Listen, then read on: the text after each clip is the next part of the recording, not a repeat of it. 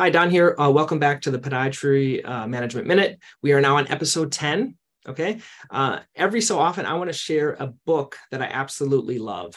Um, this is my favorite book. I actually have it right here. I just took a picture of it. Uh, this is Dr. Baum's book, uh, Neil Neil Baum.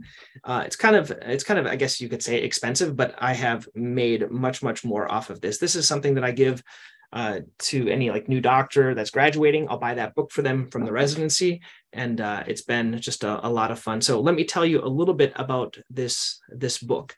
Uh, it has like gosh 300 400 pages.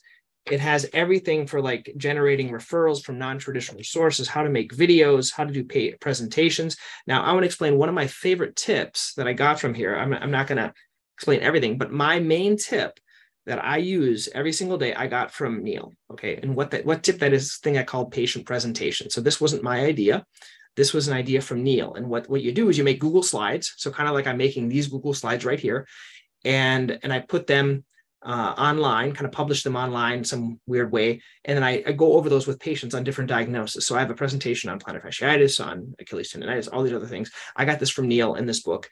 Uh, he talks about making slides. He talks about doing webinars. He talks about now back in the day when Neil did it, he um he actually wheeled a television in the treatment room and they watch the video. That's how they do it. Now we can put it on YouTube.